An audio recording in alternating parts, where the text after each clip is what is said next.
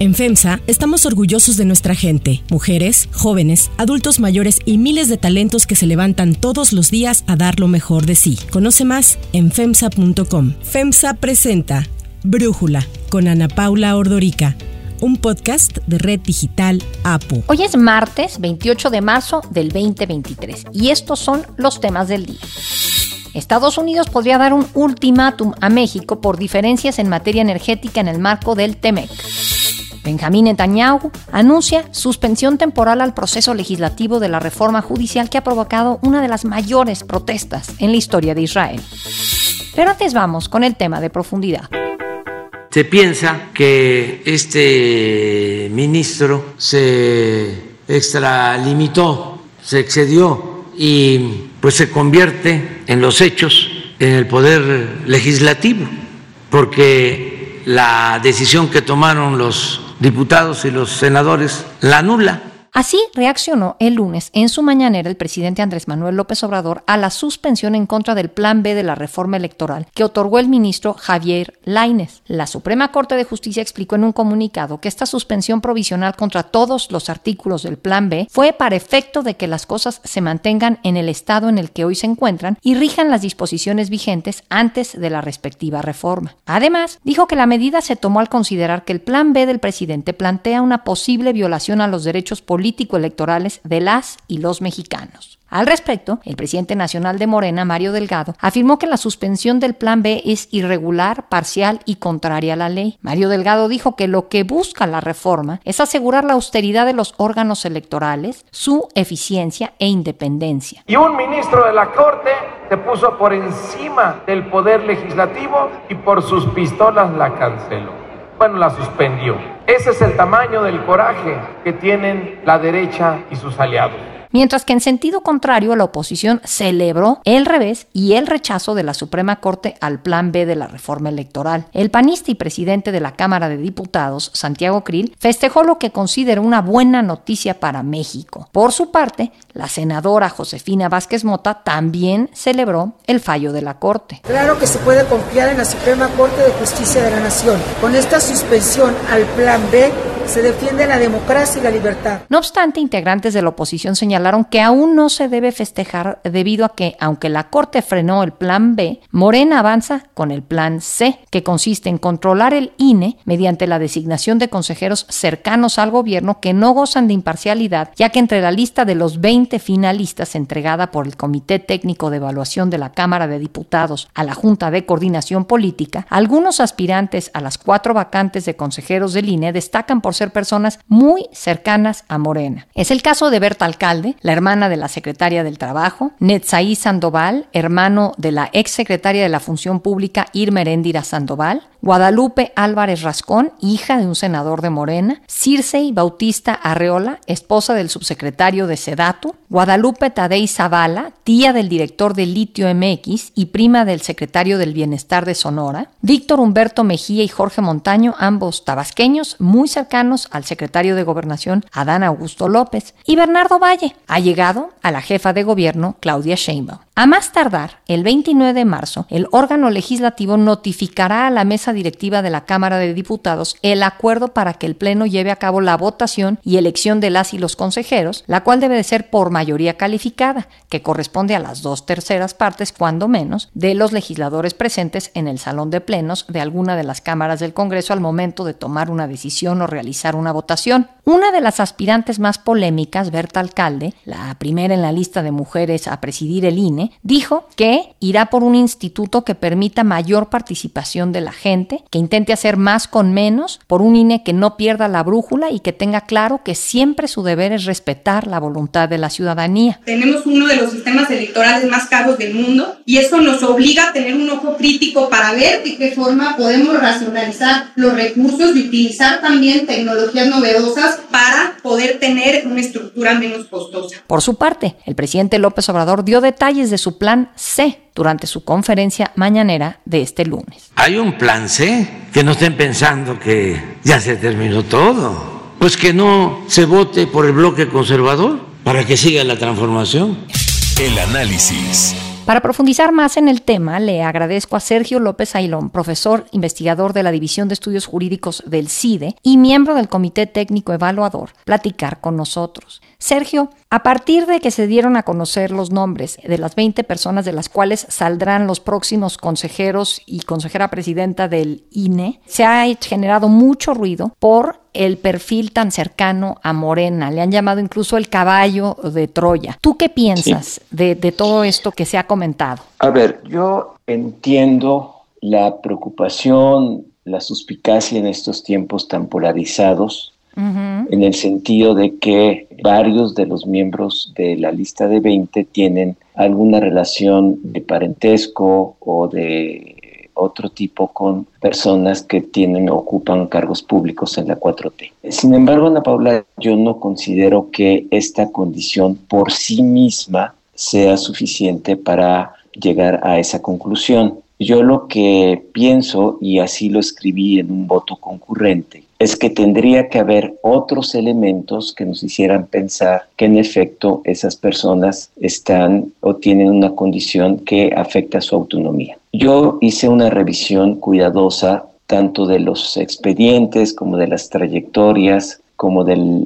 desempeño de cuatro de las seis personas a las que se refiere Maite Azuela, y posteriormente, y este es un elemento importante, durante las entrevistas les hicimos preguntas específicamente para conocer su posición respecto a este hecho. Las entrevistas son públicas, eh, nuestro auditorio las puede revisar y en mi opinión dieron respuestas convincentes en el sentido de que eran personas que tenían trayectorias profesionales propias y que se habían desempeñado con autonomía. Por esa razón, yo no acompaño el argumento de, Maite, a, quien yo respeto mucho, y creo que las personas que están en esa situación ameritan el beneficio de la duda, no solo por, por la duda, sino porque existen elementos en los expedientes que permiten pensar que se han desempeñado con independencia en su trayectoria profesional. Esto en específico, pero diría un elemento adicional, y es que si ustedes revisan las trayectorias profesionales de los 20, van a encontrar que 95% de ellos tienen experiencia o se han desempeñado ya en funciones electorales, en OPLES, en el INE, en órganos jurisdiccionales, y que por lo tanto hay una razonable eh, certidumbre de que han desempeñado ya la función electoral con las características propias de esta función. Y por eso están en la lista de 20. Sí, ayer al presidente le preguntan en la mañanera sobre estos perfiles y él dice que si son cercanos a su movimiento, que eso no importa, porque más de la mitad de los mexicanos está en favor de su movimiento, el que llama la cuarta transformación. Para empezar, más de la mitad de los ciudadanos, para no exagerar, simpatizan con nuestro movimiento. Si hay una elección, pues esa mitad o más de la mitad, pues tiene posibilidad de participar. Si pertenecen, simpatizan con nuestro movimiento, pues no están impedidos si no lo prohíbe la ley, tienen derecho como cualquier otro ciudadano. Eso de la experiencia es muy relativo. Lo que se requiere es honestidad, integridad entre esto que dice el presidente y volteamos a ver, y por ejemplo, una de las que podría quedar como la consejera presidenta, Berta Alcalde Luján, hermana de la actual secretaria del Trabajo, hija de la expresidenta del Consejo Político de Morena, pues se antoja que no es el momento para escoger ese tipo de perfiles después de que el presidente ya trató de imponer su plan A, falló, de imponer su plan B y está tambaleándose. No es el momento para poner ese tipo de perfiles, ¿no crees, Sergio? A ver, buenísimo eh, que hayas traído. Primero, expresar mi profundo desacuerdo con lo que dijo el presidente. Esos elementos que él puso en la mesa no fueron los que utilizó el comité técnico. Lo que el comité técnico buscó eran perfiles profesionales con trayectorias que avalaran conocimiento en la materia electoral y, digamos, hasta lo que se puede ver en esos elementos, un desempeño honesto, transparente, imparcial en la función electoral. Dicho esto, no quiero hacer de esto un, argumento en favor o en contra de Berta Alcalde. Lo que sí puedo decir de su trayectoria es que ella empieza hace casi 20 años trabajando en pro de la reforma penal acusatoria, trabaja con varias organizaciones no gubernamentales de la eh, sociedad civil, trabaja en el ámbito académico y sí desempeña algunos cargos ya con el gobierno de la 4T. A decir, ha dicho de ella misma y del currículum, ella no pertenece a Morena, ella no se ha afiliado a Morena y tampoco, como lo dijo ella en la entrevista, responde a las instrucciones de su mamá o de su hermana porque tiene una trayectoria profesional eh, propia. Más allá de la suspicacia, eh, eh, Ana Paula, yo lo que diría es, evaluemos, como se hizo con todos los candidatos, esta perspectiva de trayectoria. ¿Qué pasa si no lo haces? Y sería el contraargumento.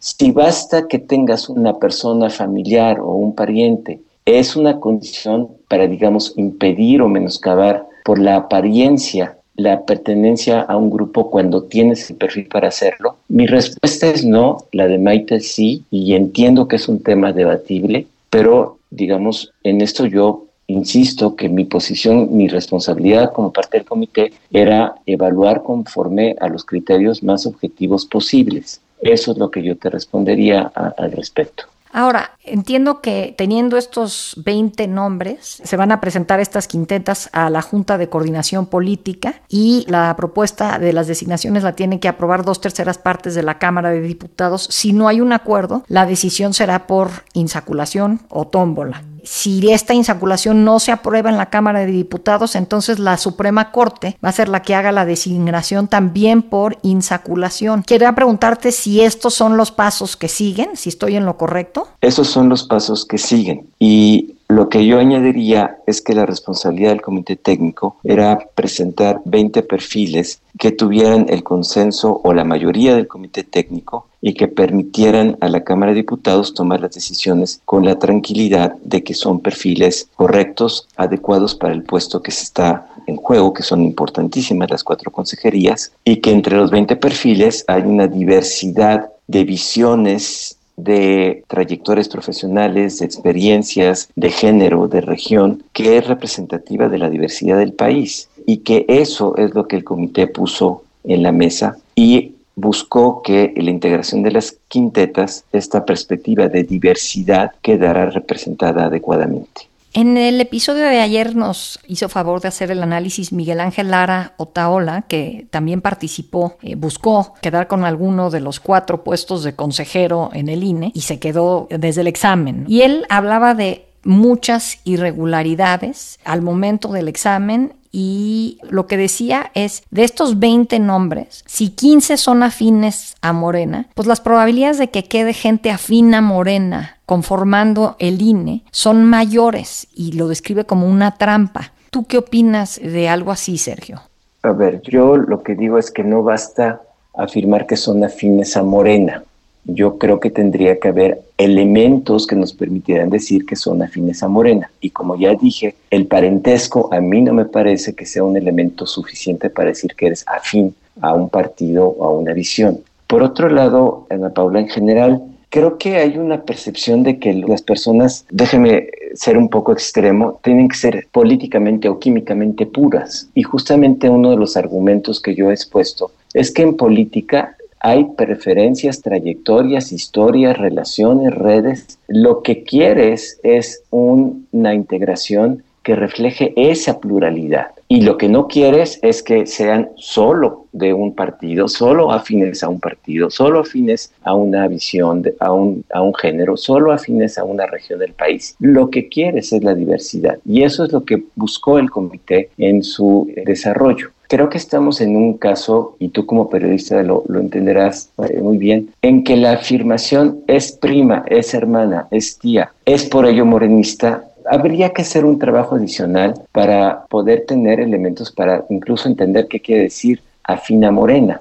Porque una cosa es ser afina morena y otra cosa es recibir órdenes de morena. Yo creo que esta segunda hipótesis no está presente en las personas que están en la lista. Irregularidades en el examen se ha hablado mucho. Para mí no existe una sola prueba, una sola evidencia de que esto haya sucedido y yo por el lado del comité te puedo asegurar a ti y al auditorio que se tomaron todas las medidas de seguridad necesarias para asegurar que ese examen no se colara, no se filtrara, nadie lo conociera. Eh, sería largo detallarlas, pero yo puedo garantizar que se siguieron un mecanismo muy riguroso de elaboración del examen y de integración del examen y que no se conocía. Y finalmente añadiría, el examen fue un elemento entre otros seis o siete elementos que se tomó en consideración, porque la metodología está diseñada para poder analizar diferentes facetas de la idoneidad de las personas que participaron en el proceso. Es un proceso muy largo, muy detallado, que requiere muchísimo trabajo que se tiene que hacer en muy pocos días, en condiciones muy complejas por la cantidad de candidatos y por las condiciones del propio comité. Y yo creo que la buena noticia, Ana Paula, es que al día de hoy hay cuatro quintetas que van a permitir que el proceso de relevo de consejeros del INE se realice en los términos y bajo las condiciones que establece la Constitución. Y eso me parece un valor que hay que destacar de este proceso y esperemos que el Congreso la Cámara de Diputados en particular, llegue a un acuerdo y si no llega a un acuerdo se insacule y tengamos un INE integrado adecuadamente para enfrentar el enorme reto que tiene hacia adelante. Sergio López Ayón, muchísimas gracias por tu análisis y por platicar con nosotros. Al contrario, muchas gracias a ti. Si te gusta escuchar Brújula, te invitamos a que te suscribas en tu aplicación favorita o que descargues la aplicación Apo Digital. Es totalmente gratis y si te suscribes será más fácil para ti escucharnos. Además, nos puedes dejar un comentario o calificar el podcast para que sigamos creciendo y mejorando para ti. Hay otras noticias para tomar en cuenta. 1. Ultimátum a México. Ante el nulo avance en las conversaciones que Estados Unidos y Canadá solicitaron en julio del año pasado respecto a la política energética de México, el gobierno del presidente Joe Biden estaría dando un ultimátum a nuestro país para cumplir con lo dispuesto en el TEMEC o enfrentarse a la activación de un panel independiente de resolución de disputas. Desde que se solicitaron, ya han transcurrido 250 días. El TEMEC señalaba un plazo de 75 días para que si las consultas no llevaban a una acuerdo, entonces se tenía la opción de solicitar o activar un panel de solución de disputas. En caso de fallar en contra de México, algo que cada vez parece más cercano, Washington y Ottawa podrían imponer miles de millones de dólares en aranceles como medida de contención sobre productos mexicanos. Para Brújula, Juan Carlos Baker, académico de la Universidad Panamericana y socio fundador de Ansley Consultores, nos habla sobre esta disputa y los riesgos para México. Desde octubre del 2022, Estados Unidos podría haber iniciado un caso de solución de controversias en contra de México por la aplicación de la política energética y por supuestas inconsistencias de dicha aplicación con las obligaciones del TEMEC. Eso no ha sucedido porque pues, aparentemente había un diálogo que tenía el objetivo de encontrar atención a las preocupaciones de Estados Unidos. Pero pues la semana pasada la embajadora Catherine Tai, que es la representante comercial de Estados Unidos, pues sufrió una serie de presiones muy fuertes por parte de varios legisladores eh, estadounidenses. Este trascendido, esta nota que se comenta, pues parece que sugerir que en Estados Unidos ya queda muy poca paciencia para eh, esperar las resoluciones de México. La filtración parecería sugerirnos que todo lo que se ha hecho hasta este momento no ha sido suficiente para calmar las preocupaciones de Estados Unidos y se escala estas consultas para ya formalmente pedir el panel de solución de controversias del capítulo 31, pues estaríamos completamente en una nueva dimensión, una dimensión en la cual ya hay un procedimiento legal abierto y pues una situación en la cual México tendría que defender legalmente las acciones que ha tomado. 2. Israel. El plan de reforma judicial presentado a inicios de año, solo seis días después de haber asumido el cargo Benjamín Netanyahu, ha provocado una de las mayores protestas en la historia de Israel, llevando al primer ministro a anunciar la suspensión temporal del proceso legislativo. Por responsabilidad nacional, en base al deseo de evitar un rompimiento en nuestro pueblo, decidí suspender la segunda y tercera lectura de la ley en esta sesión parlamentaria, para dar tiempo a tratar de llegar a un acuerdo amplio en preparación para la legislación durante la próxima sesión. Tan solo este fin de semana, entre 600 y 800 mil personas salieron a las calles para protestar en contra de la decisión de Netanyahu de destituir al ministro de la Defensa, Yoav Galant, el primero en su gobierno que se ha declarado abiertamente en contra del plan. Analistas hablan de la mayor crisis constitucional israelí desde su fundación en 1948. El gobierno sostiene que la Suprema Corte del país históricamente se ha inmiscuido demasiado en asuntos políticos, por lo que asegura que era necesario poner un límite a sus poderes. Para Brújula, Marwan Soto Antaki, escritor y analista internacional, nos habla sobre esta crisis y el papel de la ciudadanía ante el poder. Una serie de reformas instrumentadas desde el Knesset, el Parlamento, buscaba cambiar los equilibrios de los poderes, minando las capacidades de la Suprema Corte para reforzar justamente los poderes de la coalición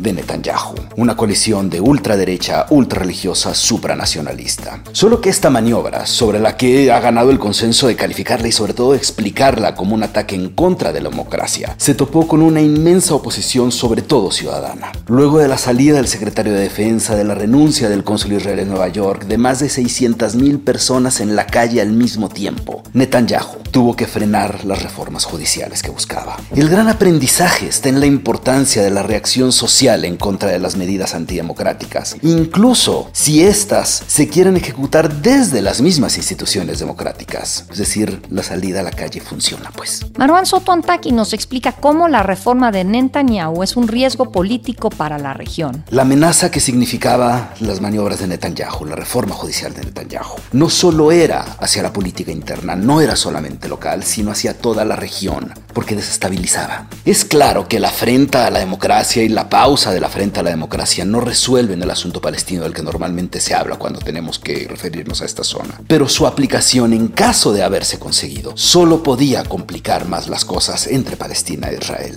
Sí, se pueden complicar aún más, justo por el poder que depositaba esta reforma en las fuerzas ultras del gobierno de coalición. Para cerrar el episodio de hoy los quiero dejar con música del rapero Pras Michel, cuando aún formaba parte del grupo The Fugees.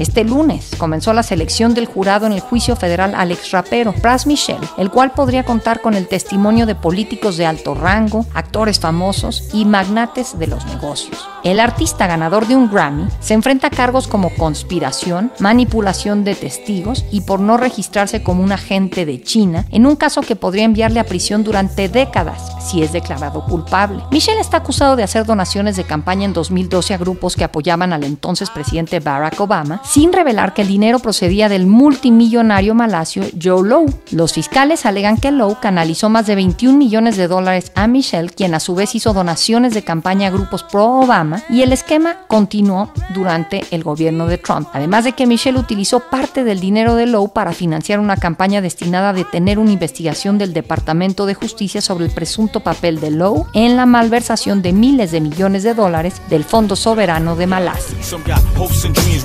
Ways and. The supreme dream team, always up with a scheme. From hubcap to selling raps, name your theme. Mirage to the top, floating on the Yo soy Ana Paula Ordorica. Brújula es una producción de Red Digital APO. En la redacción, Ariadna Villalobos. En la coordinación y redacción, Christopher Chimal. Y en la edición, Cristian Soriano. Los esperamos mañana con la información más importante del día. Oxo, Farmacias ISA, Cruz Verde, Oxo Gas, Coca-Cola FEMSA, Invera, Torrey y PTM son algunas de las muchas empresas que crean más de 245 mil empleos tan solo en México y generan valor como parte de FEMSA. FEMSA presentó Brújula con Ana Paula Ordorica, un podcast de Red Digital APO.